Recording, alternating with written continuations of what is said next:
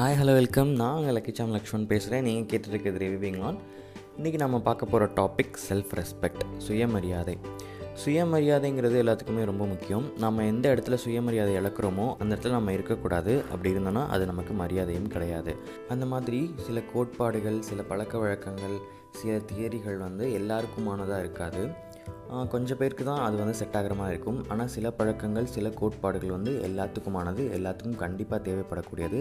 அதில் ஒன்று தான் செல்ஃப் ரெஸ்பெக்ட் கண்டிப்பாக வந்து இது எல்லாத்துக்குமே இருக்கணும். செல்ஃப் ரெஸ்பெக்ட் இல்லை அப்படிங்கிற பட்சத்தில் ஒரு விஷயத்தில் நீங்கள் சுயமரியாதை இழந்து அந்த இடத்துல நீங்கள் அந்த காரியத்தை சாதிக்கிறீங்க. அது மணியாக இருக்கலாம் இல்லை ஏதோ ஒரு வேலையை வந்து யார்கிட்ட இருந்து வாங்குறீங்க இல்லை நீங்கள் வந்து வேலை செய்கிறீங்க செல்ஃப் செல்ஃப் ரெஸ்பெக்டை இழந்து அப்படின்னா வந்து அப்போது அது உங்களுக்கு சாட்டிஸ்ஃபிகேஷனாக இருக்கும். அப்போது நீங்கள் எதிர்பார்த்தது கிடைக்கும். ஆனால் வந்து அதுக்கப்புறம் நடக்கக்கூடிய சம்பவங்கள் எப்படி இருக்குன்னா உங்களுக்கான அங்கீகாரம் இருக்காது உங்களுக்கான மரியாதை இருக்காது நீங்களா அப்படின்னு சொல்லிட்டு அந்த சூழ்நிலையில் இருந்தவங்க உங்களை வந்து ஒரு அடி கீழே தான் பார்ப்பாங்க. அதனால் செல்ஃப் ரெஸ்பெக்ட் அப்படிங்கிறது கண்டிப்பாக முக்கியம். மற்றவங்களுக்காக கிடையாது. நாம் நம்மளை நிலைநிறுத்திக்கிறதுக்கும் நம்மளை நம்ம பெருமையாக நினச்சிக்கிறதுக்கும் நம்மளுக்கு கான்ஃபிடென்ட் பில்ட் பண்ணுறதுக்கும் ரொம்பவே முக்கியம். நீங்கள் ஒரு இடத்துல செல்ஃப் ரெஸ்பெக்ட் இழக்கிறீங்க அப்படின்னா வந்து உங்களோட கான்ஃபிடென்ட் இழக்கிறீங்க உங்கள் மேலே இருக்க நம்பிக்கையை இழக்கிறீங்கன்னு அர்த்தம். அதனால் எந்த இடத்துல உங்களுக்கு செல்ஃப் ரெஸ்பெக்ட் வந்து அடிப்படுற மாதிரி எந்த இடத்துல உங்களுக்கு சுயமரியாதை அடிப்படுற மாதிரி தெரியுதோ அந்த இடத்துல நீங்கள் கண்டிப்பாக உங்கள் வாய்ஸை ரைஸ் பண்ணணும். உங்களுடைய எதிர்ப்பை நீங்கள் எந்த விதத்துலையாவது கண்டிப்பாக தெரிவிக்கணும். அப்போ தான் உங்கள் கிட்டேருந்து செல்ஃப் ரெஸ்பெக்டை இறக்குனவங்களுக்கு அது புரியும். அடுத்த கண்டிப்பாக தருவாங்க. ஸோ வந்து நீங்கள் அதை அட்ஜஸ்ட் பண்ணிகிட்டே போயிட்டு இருந்தீங்க அப்படின்னா உங்களுக்கான மரியாதை உங்களுக்கான அங்கீகாரம் உங்களுக்கான எந்த விதமான ஒரு மரியாதையும் அந்த இடத்துல கண்டிப்பாக நிராகரிக்கப்படும். இப்போ நம்ம வந்து வாழ்க்கையை வந்து ஒரு பூமையில் கம்பேர் பண்ணுவோம். வாழ்க்கையை வந்து ஒரு நதி ஒரு ஆறு இல்லை ஒரு குளம் ஒரு குட்டை எதுவாக வேணால் வச்சுக்குவோம். அதில் நீங்கள் வந்து ஒரு அழகான தாமரைப்பூ அப்படின்னு வச்சுக்குவோம்.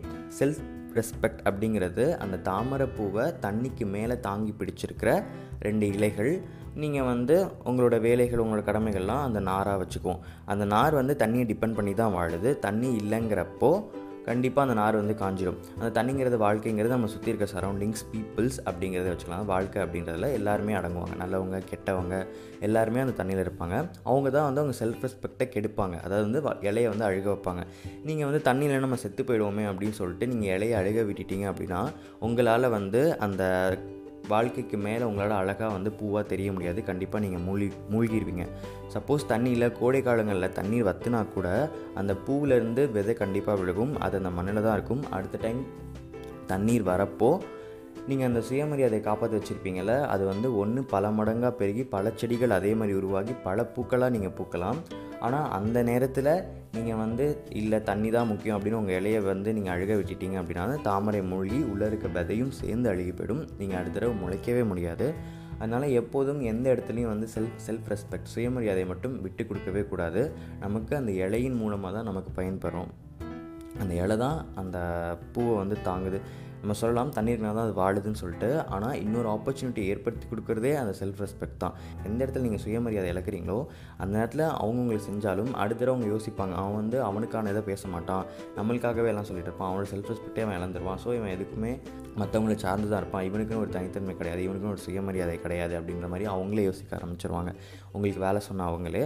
ஸோ நீங்கள் செல்ஃப் ரெஸ்பெக்ட் எங்கே இழக்கிறீங்களோ முன்னாடி சொன்ன மாதிரி தான் கண்டிப்பாக உங்கள் எதிர்ப்பை வந்து தெரிவித்து தான் ஆகணும். அதை நீங்கள் வந்து விட்டு கொடுக்கறது வந்து நல்லதில்லை. யாராக வேணால் இருக்கலாம் எங்கே வேணால் இருக்கலாம் கண்டிப்பாக நீங்கள் வந்து எதிர்ப்பு தெரிவித்து தான் ஆகணும். அதான் நான் வந்து இன்றைக்கி உங்களுக்கு சொல்லணும்னு ஆசைப்பட்டேன். இன்னொரு நாள் இன்னொரு நல்ல கதையோட இன்னொரு நல்ல டாப்பிக்கோட நான் உங்களுக்கு சந்திக்கிறேன். And then take care tata bye stay tuned